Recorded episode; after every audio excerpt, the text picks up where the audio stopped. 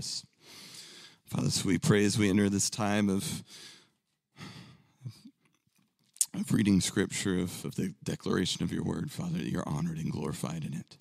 That you're in our midst. If there's anybody in this, this place or anyone who can hear my voice that hasn't met you, that doesn't have a relationship with you, that today can be the day that changes and they can be welcomed into the family of God.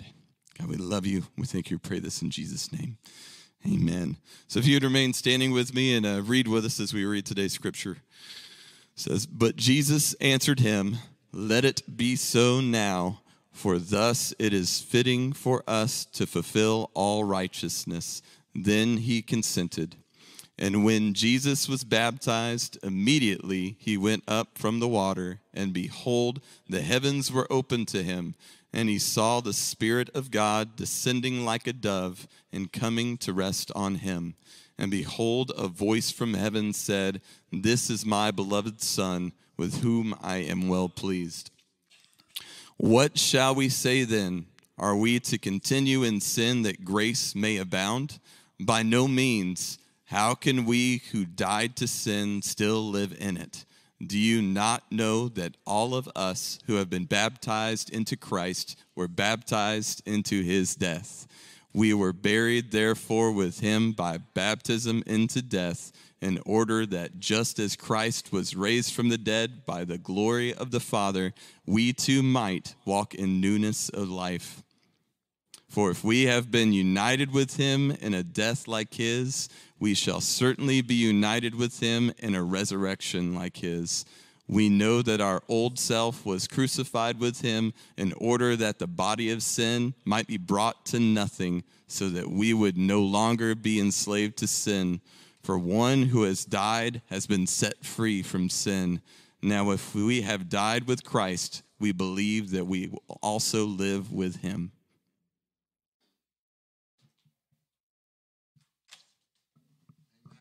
Seated.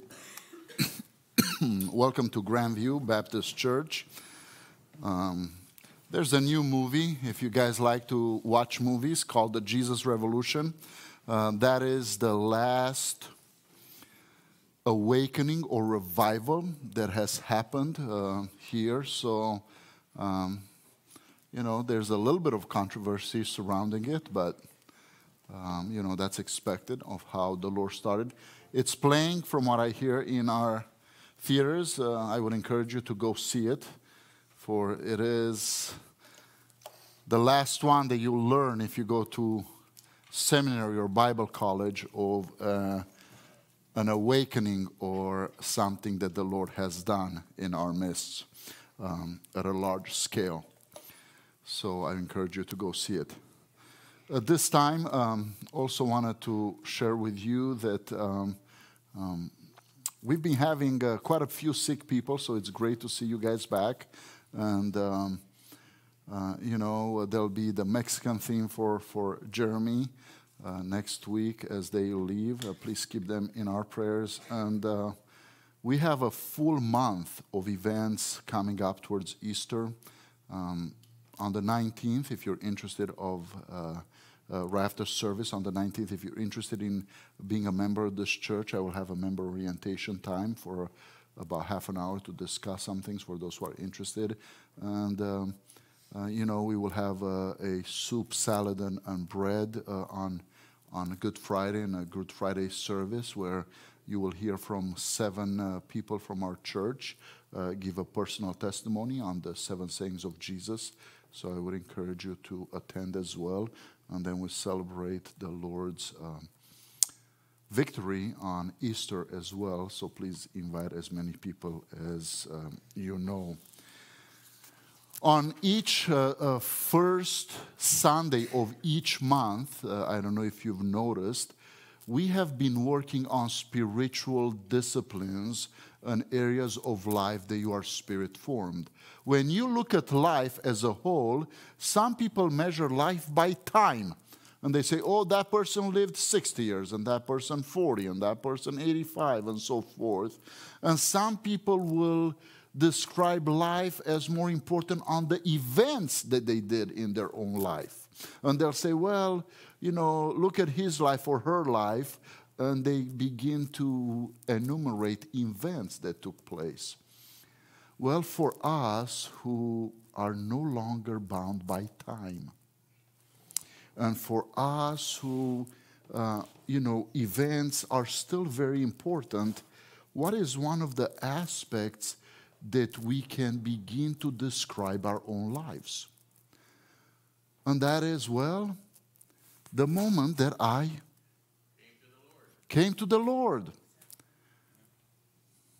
The moment that I had an experience with the Lord. So, if we were to, to look at life into the newness of life, there was a time when we were birthed of the Spirit of God. We were born again. There was a time when we have experienced the filling, infilling of our Lord. The, in time, we have noticed the fruits of the Spirit within our life. We were able to pass and be sanctified, and hurdles uh, were in our time. Some people may remember when they were baptized because it was a special event. Some people may uh, remember when they received power uh, for a call or something that the Lord uh, has uh, asked them to do, and how the Holy Spirit empowered them and clothed them with power. And if all of those things are at the center of God's will and the Holy Spirit and our Lord Jesus, you say, well, if I'm a spiritual being, then what is my personality, my responsibility as a spiritual being? And this is an area we call spiritual formation or being spirit formed. And so far, we looked at celebrating the Lord's table as a spiritual discipline or being formed by the Spirit of God, and that's why we observe it. We also looked at feeding on God's Word. And that's one of the reasons why we're reading as a church together through God's Word. We're reading as families together and we're praying and we're meeting around that reality. Today, wow. Today, we're going to look at living in the power of your baptism. And this is a, uh, this is a spiritual uh, formation area or a discipline that it is extremely powerful. But before we begin,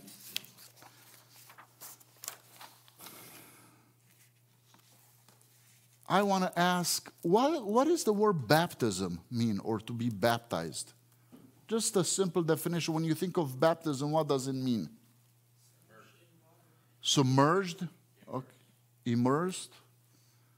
Anyone else has any other? Identify yourself with it. Okay. Proclaiming, yeah. Well, just simply, it means to dip, to make wand, to immerse or submerge, but it also means to cleanse or purify by washing. So, very simple meaning. Unfortunately, as a Baptist, the more you learn about baptism, the more you can be called a legalist. And how is that the case? As we can see, there is an outer form of baptism, and then there's an inner reality of baptism. And because of that, we have to define this term. What does the church define the Lord's table and baptism as? So, sacrament. So, we have to look at sacraments. Do, the Baptists call it sacraments? No. no. What do the Baptists call it? Ordinance. Ordinance. But then we have Protestants that also call it sacraments. As you can see, you only need humans to begin to change definitions and redefine words and begin to alter things. Now, to, to make you understand why would a Catholic or an Orthodox call it a sacrament, why would a Protestant also call it a sacrament and it doesn't mean the same thing? But they use the same word. And why would a Baptist call it an ordinance?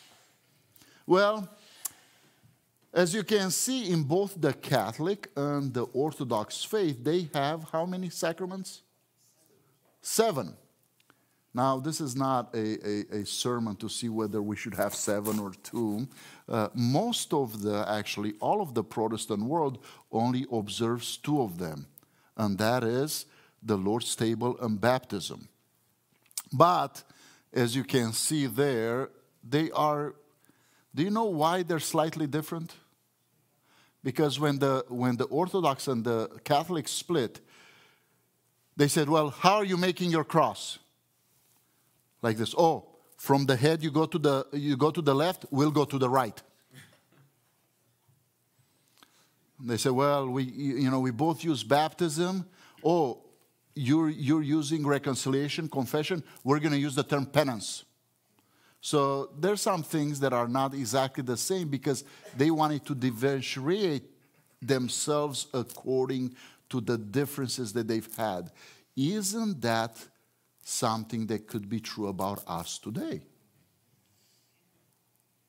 You know, because we have a certain way of thinking of things and we think we're better and we're more right than another person, we begin to imply things even in something that it's God originated. And it's unfortunate that this chasm and division happens. As you look at the word sacrament,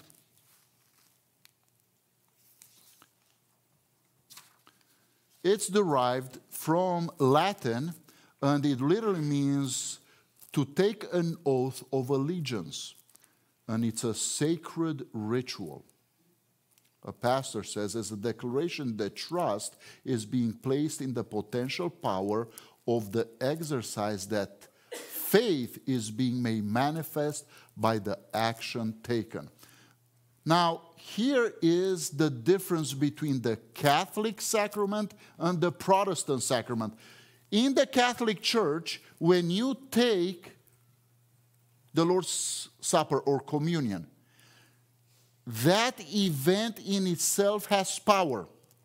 That's how they define the word sacrament. In the Protestant church, when you take the Lord's Supper, it says you approach it by faith because you have a relationship with the Father, the Father releases and he does what?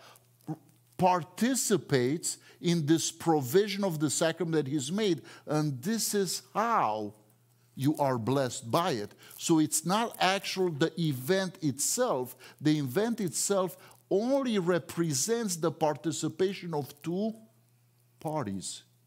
And it, it comes with the origination of God and with the response of faith by us.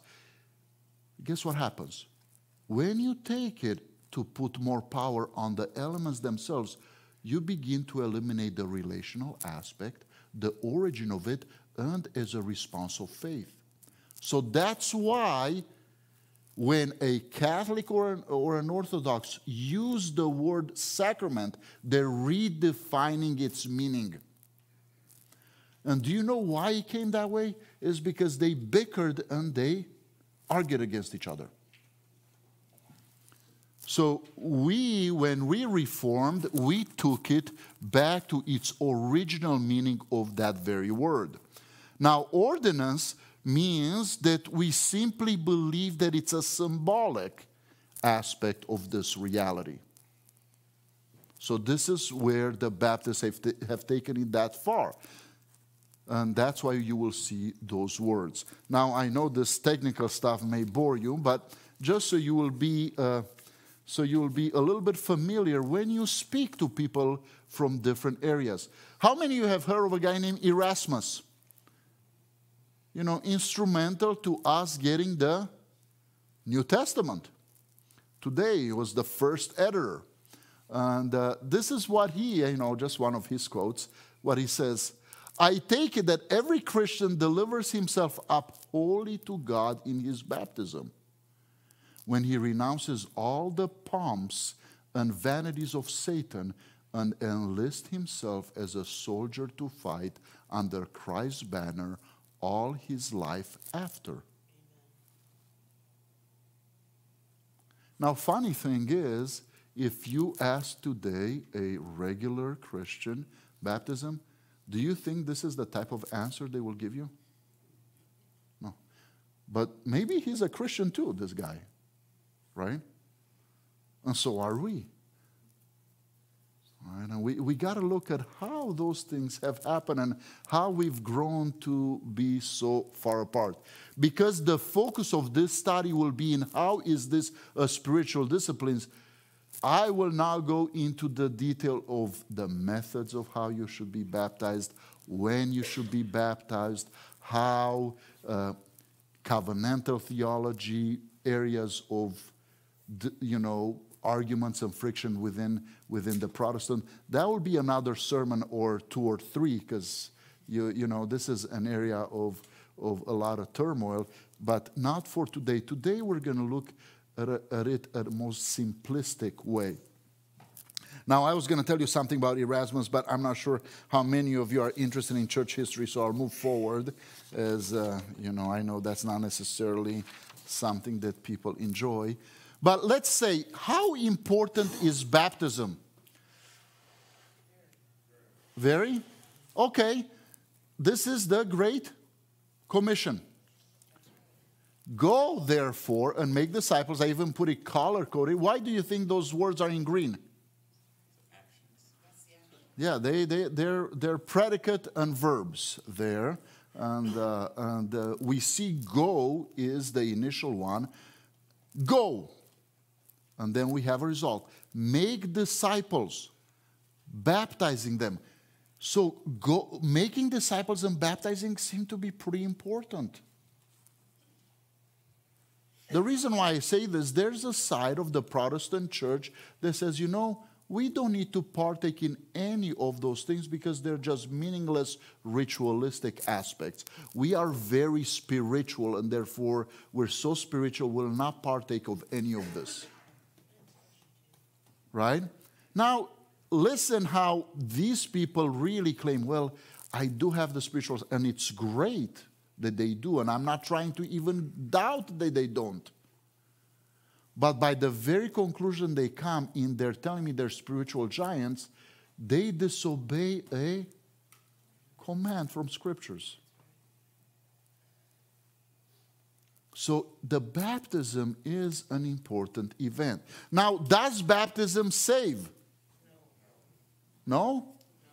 Man, I, I know you guys are good students, and it's true, baptism doesn't save, but it's unfortunately one of those yes or no answer. And the reason why I say yes, baptism doesn't save, but it proclaims that you are saved and being saved and will be saved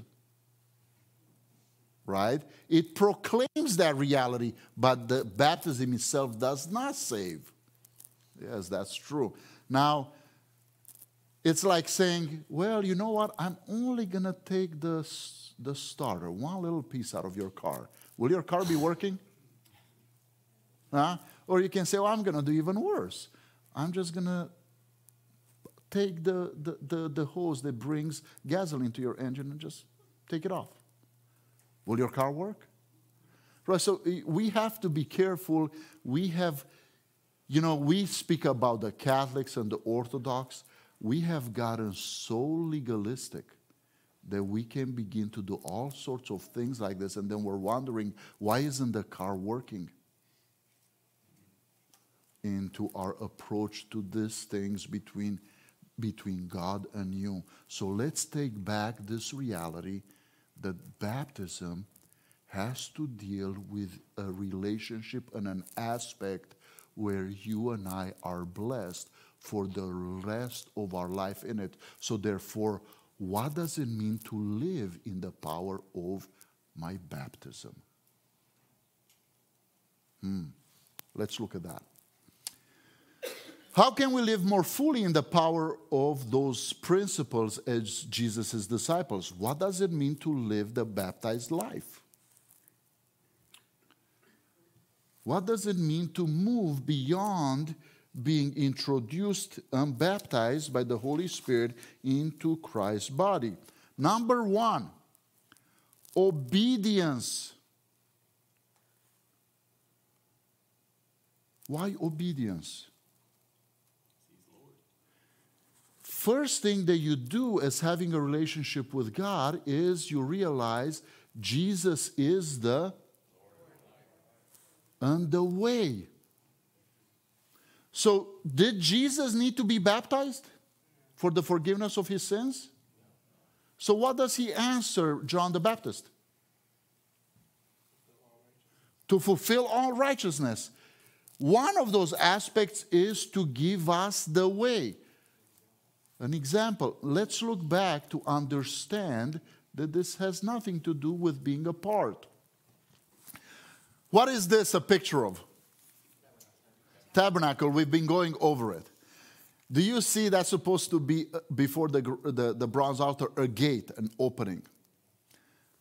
What did John the Baptist say and do? I am a voice in the desert crying, prepare the way of the Lord, right? Our entrance, you know, is to prepare, to be aware hey, there is God. Where do we ultimately want to get in that intimacy with, with God? Into the most holy or the holy of holies, right? That is where we all want to be. So people thought, and then no one wanted to go there because they died, some of them. So, you know, but nonetheless, you come in, you prepare the way, you have the bronze altar, which represents the sacrifice. It is there where you meet your, your Savior, Jesus Christ, and Him crucified. I want to know nothing among you except Jesus Christ and Him crucified. The Holy Spirit brings you into that truth, into that relationship. You have to respond to it. You know, Jesus is that sacrifice. But as a priest would walk into reaching the most holy place, beyond the altar was a basin. What did the priest do in the basin? Wash. I want to fulfill all righteousness. Jesus says, I am showing you step by step why this righteousness is fulfilled. I will take that step because I will be your high priest. So, you, as you can see, Jesus is not telling us that all righteousness was fulfilled by, show, by give, being the way, but it's also showing us that he's righteously doing what? Submitting and obeying the design of whom? Of God. So, if it's possible for you and you believe in Jesus Christ, your first act of obedience, if you have surrendered, all you have to do, I realize then I'm a sinner. I surrender my life to you, Jesus. You are my Lord and Savior, and I'm following you. That is already enough requirement to do what? To be baptized. And that was one of your acts of obedience. Now, I want to tell you ahead of time if I preach on baptism, I get people come over Pastor, I wonder if I need to be rebaptized. You know what? You'll do that for the rest of your life if you're not careful, because every time you hear something new or something deeper, you're like, oops, I didn't know that when I was baptized. And immediately, somehow, something happens in people's minds, and they wonder if they need to be rebaptized. And the answer is no. Now, there should be times when you should be rebaptized. If we have time, we'll speak about that. Now, what happens for in this walk? So we define this walk before the priest enters into holy place. Now, I made that much bigger than it is. What is that at the entrance? The flask of oil. Right? The priest had to be anointed before he moves into the holy place. Interestingly enough, the gate the Holy Spirit baptizes you into the body of Christ, the gate represented with the bronze altar. The Holy Spirit convicting you of truth, coming before Jesus and his cross, receiving him as your Lord and Savior, presenting him as your sacrifice before the Father to be reconciled. Water baptism follows the, the, the anointing of the Holy Spirit, with the, the baptism with the Holy Spirit, baptism of water, baptism with The first one is the baptism of the Holy Spirit, the second one is the baptism with the Holy Spirit. Now you enter into the holy place and you begin to function within the presence of God. This is the design.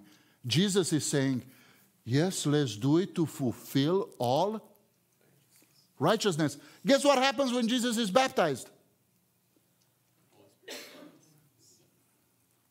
Is he anointed with a flask? To be able to function? His ministry did not start yet.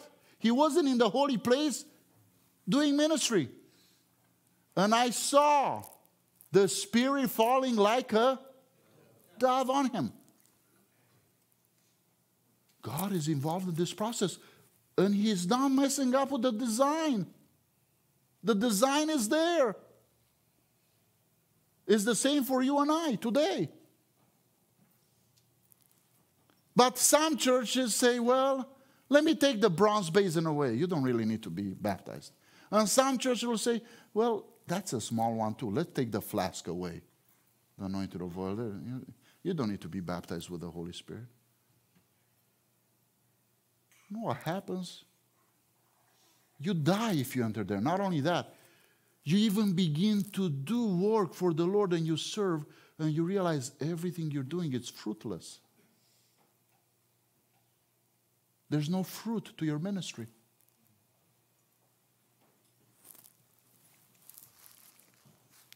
So let's get back to obedience. Can you claim this for yourself? I have submitted myself in obedience to Jesus' Lordship. And this is my lifetime commitment. My will is to do His will.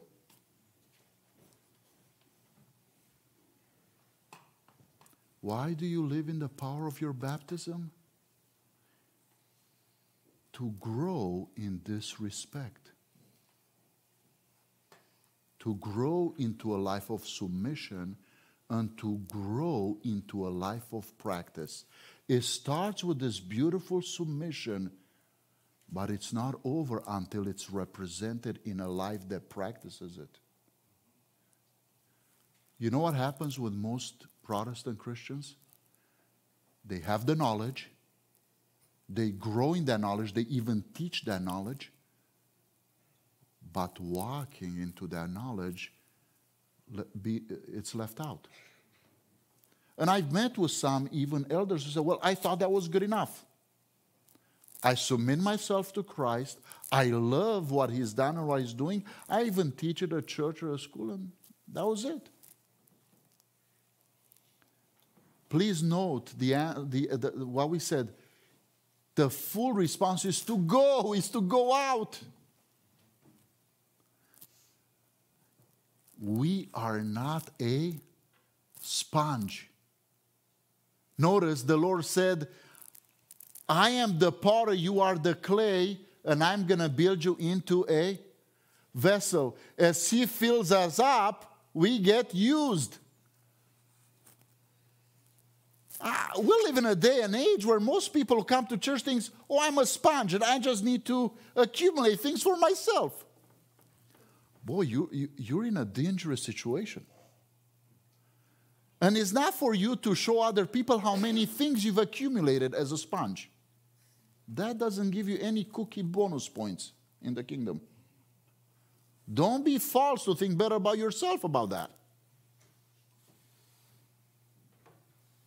Because I have my own pew here, my own seat, and I'm there faithfully every Sunday. And I even write in my journal. I have filled 20 journals if you come home over the last 30 years. And I have growing knowledge, and people take false hope in that reality. That is the opposite in living in the power of your baptism.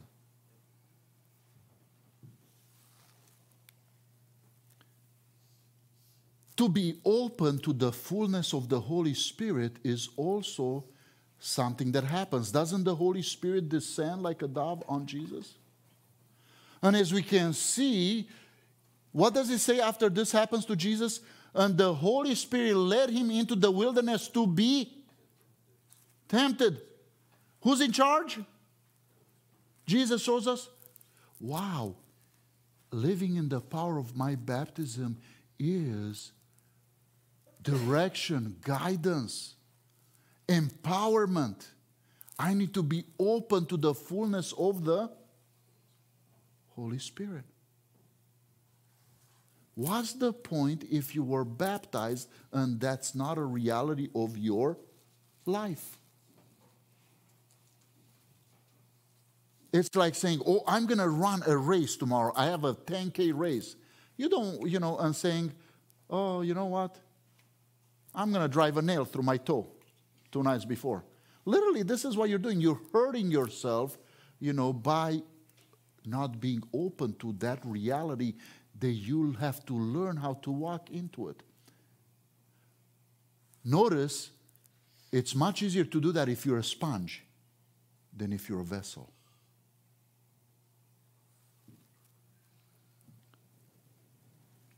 The Lord says, the Lord through Apostle, uh, Apostle Peter says, and Peter said to them, Repent and be baptized, every one of you, in the name of Jesus Christ, for the forgiveness of your sins, and you will receive the gift of the Holy Spirit. This has caused much trouble over the world. And it's not because what I'm teaching you here about receiving the Holy Spirit, but it's because this has brought a division to, for churches to be so legalistic to say, were you baptized in the name of Jesus or were you baptized in the name of the Father, Son, and the Holy Ghost? Uh, we won't recognize one of the baptisms versus the other, one is better than the other. You're laughing. There's entire churches and, you know, denominations that have split over arguments like this. Emphasizing again legalism of the baptism not letting them experience the empowerment that comes from this reality of a relationship with the Lord.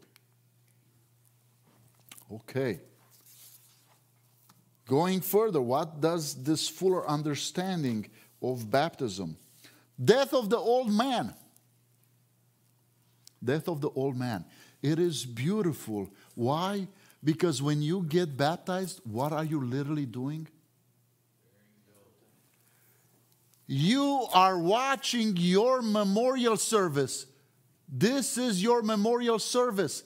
They, they, now you see some, you say, are those churches crazy? Because when someone passes or goes home, they go celebration of life. You can no longer, if you're in Christ, you can no longer call it a, a memorial service because this is your memorial service. When you get, when you come to the Lord, baptism declares to the church, this is my memorial service, guys.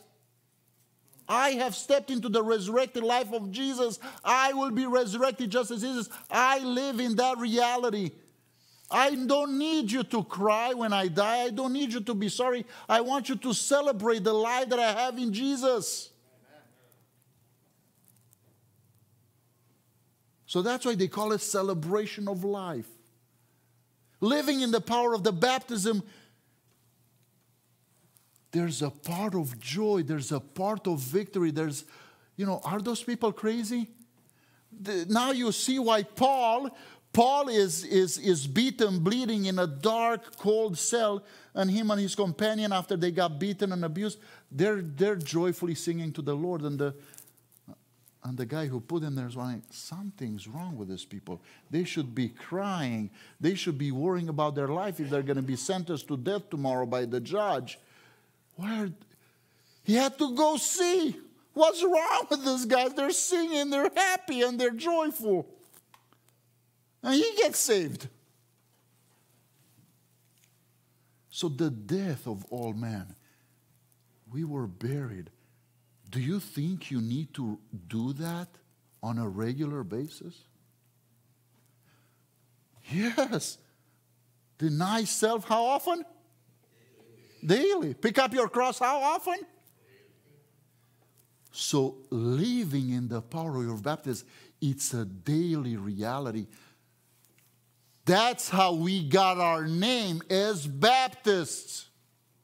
Not because We're legalistic. It has to be full submersion all the time, or it's not a baptism, and it has to be done this way. That's not why we are Baptists.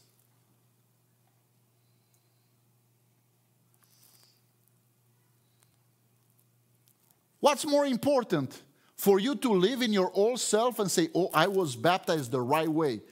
The pastor even kept me three seconds underwater for every day that Jesus was in the, you know, for, for every day Jesus day was, in, you know, in the grave.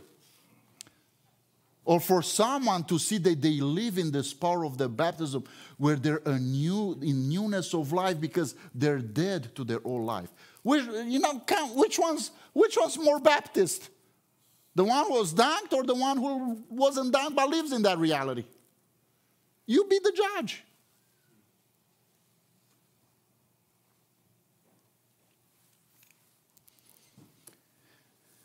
You know, when you go to a funeral, uh, as they lower the casket into the ground, what do you say? What do they say? We commit, right? They use this word commit.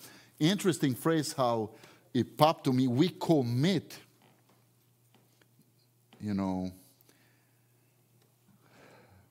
Similarly, I'm looking at this. My and your commitment to Jesus Christ is manifest in the reality and willing, willingness to say, For all my remaining years of my life, I shall be dead to my past and my old carnal ways.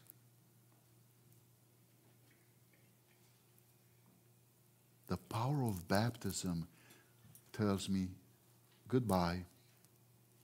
I was an adulterer, I was a fornicator, I was a cheater, I was I stole, I lied, I gossiped. Goodbye.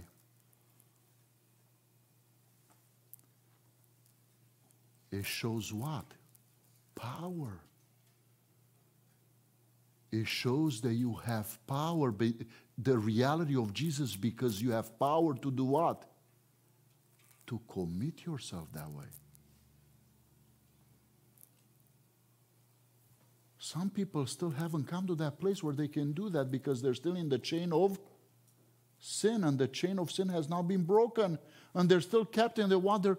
Man, my life is. That's why these guys are so happy.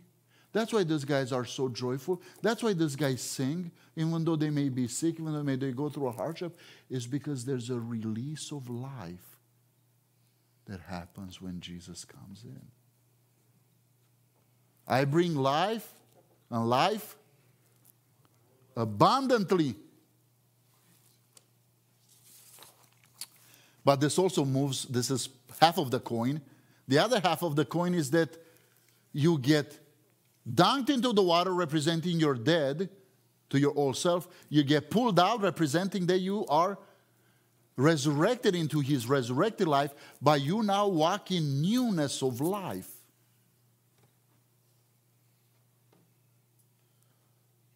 What does that mean? I will rise again. I'm no longer looking at the time and place, I'm no longer gripped by the fear of death. And it doesn't mean you won't struggle with it. Getting older will bring you that reality. Do- we have doctors around who will remind you of that reality. You'll start having cabinets of pills. But the Lord clearly tells us as you'll get older in Ecclesiastes that one of your internal organs will eventually fail. So don't be surprised. You know, I, I, I pastored in a Japanese church, and I had this, this uh, pharmacist, and, you know, he was 96 years old, and he was coming and said, You know, I went to the doctor, and the doctor said, You know, wow, you're doing great. And I go, No, I don't feel that great. Look, this is not working that well. This is not. He said, and the doctor said to me, Well, what do you expect? You're 96 years old. He's like 96, but things didn't work as well as when I was 60 uh, and when I was 20. He's like, you know, he says, and I told him that he needs to fix it. He said, and the doctor said, I can't fix it. You're 96 years old. There's nothing I can do. And now he comes to the pastor for me to do something because he's 96 years old. And by now he's probably 102 and still going. And I had this fellowship, and all of them were between 80 and 100 plus. And it's strange, not one of them was afraid of death. But do you know what their fear was? I don't want the Lord to take away my mind and not to recognize my son, my husband, my wife, my daughter. I, they actually prefer that the Lord will take them. I don't want someone to wipe me and to carry me and to do this. i rather have the Lord take me than to live that way. So it is strange from, from, from places to places as you go. You know, you understand church, and yeah, people are afraid of dying and disease. In this church, they weren't afraid about that. They were afraid about making sure that they still have their mind before the Lord takes them home. This was the most common prayer that they had for me as uh, aging people in that church. Romans 8:11 tells us if the spirit of him who raised Jesus from the dead dwells in you he who raised Jesus Christ from the dead will also give life to your mortal bodies through his spirit who dwells in you. To live the baptized life means allowing the life-giving spirit of God to resurrect you on a daily basis, lifting you above the dead habits of the past. What does this mean? You and I are in constant need of counseling. No wonder the Holy Spirit is called the comforter and the counselor. So, learning how to walk in the Spirit is coupled with living in the power of the baptism because we ought to realize that that's a daily event.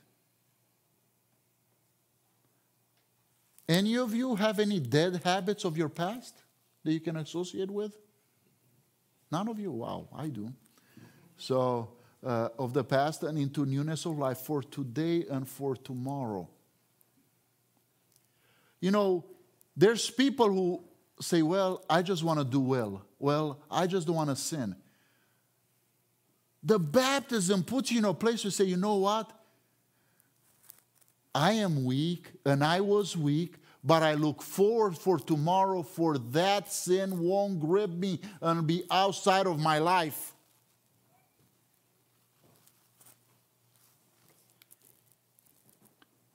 Now, Unfortunately, my time has come to an end, so I won't be able to give you the biggest reason how in the Old Testament it is not the ritual washing that represented baptism, but it is circumcision. So I guess I will have to wait for a second part where I will speak to you some other part about the circumcision of heart and how that represents walking in the, in, in the power of your baptism and also the power of deliverance. You know what's strange? We started that way, and what I have found out that it is exactly in Baptist churches that they lack the knowledge of living in the power of the baptism. It's funny, and we carry that in the name itself. I guess there's an enemy at work. We will not be able to go through this, but I'll end with this part. What guides the newness of life? What makes people crazy and joyful? And what drove them? Why is there power in their baptism? Listen to how it ends. And when Jesus was baptized, immediately he went up from the water, and behold, the heavens were opened to him. And he saw the Spirit of God descending like a dove and coming to rest on him. Behold, a voice from heaven said, this is my beloved Son, with whom I am.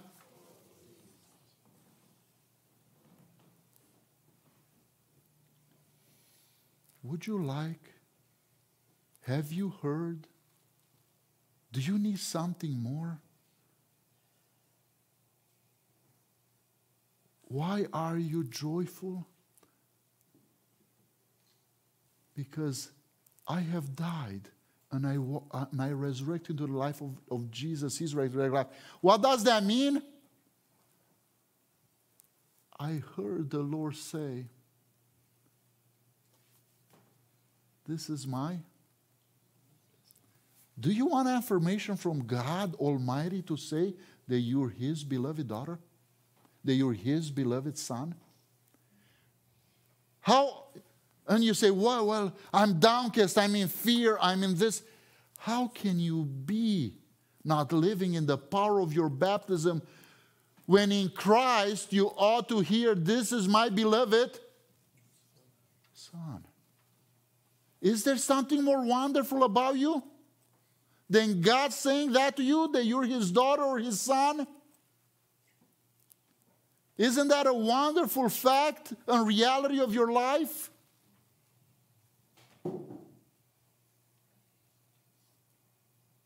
In Christ, this voice comes to me. Why? Because baptism now puts me in a life. Hebrews 11 6. And without faith, it is impossible to please God. This is my beloved Son in whom I am well pleased. Baptism, living in the power of the baptism, says, People, you may think I don't think right. You may look at me and I'm in pain, but I'm joyful. You, you, you have not heard the Lord, and you have not experienced being taken from satisfying the flesh and chasing the things of the flesh and living in the life of faith.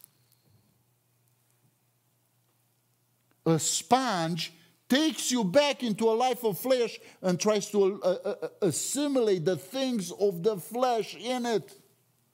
You don't need that knowledge. It's good.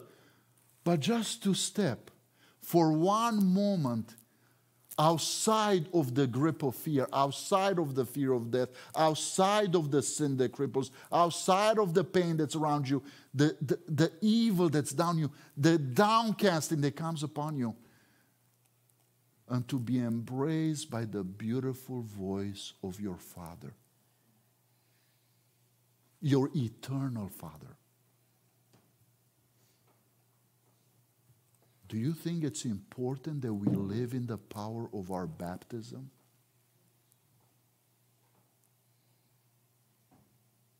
You may put yourself down, others may, your wife may, your husband may, life may throw things at you. But man, do I hold in my heart, this is my beloved. What's going to guide me? Follow me. What's my assurance? This is my beloved Son.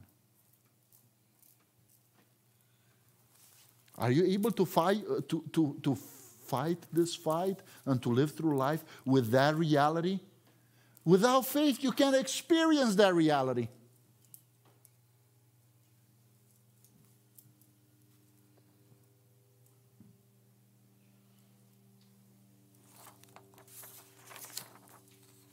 Water baptism is not just a church tra- tradition. I had a conclusion here. It is a miracle moment. In it, I obey the lordship of Jesus. In it, I welcome the Holy Spirit. In it, I bury my past. In it, my heart is circumcised so new life power and God's full, fullest promise for my life might be realized in it in it, every bondage and every yoke is broken, and my future is open up to the abundant life of Christ, that I may raise up and walk in the life giving power of my living Savior. Now, I tried, I mean, this is a lot, this is uh, four hours of sermon, try to put a paragraph on how to summarize it uh, for you here. Uh, living in the power of your baptism it's a lifelong process. That's what it is. And I hate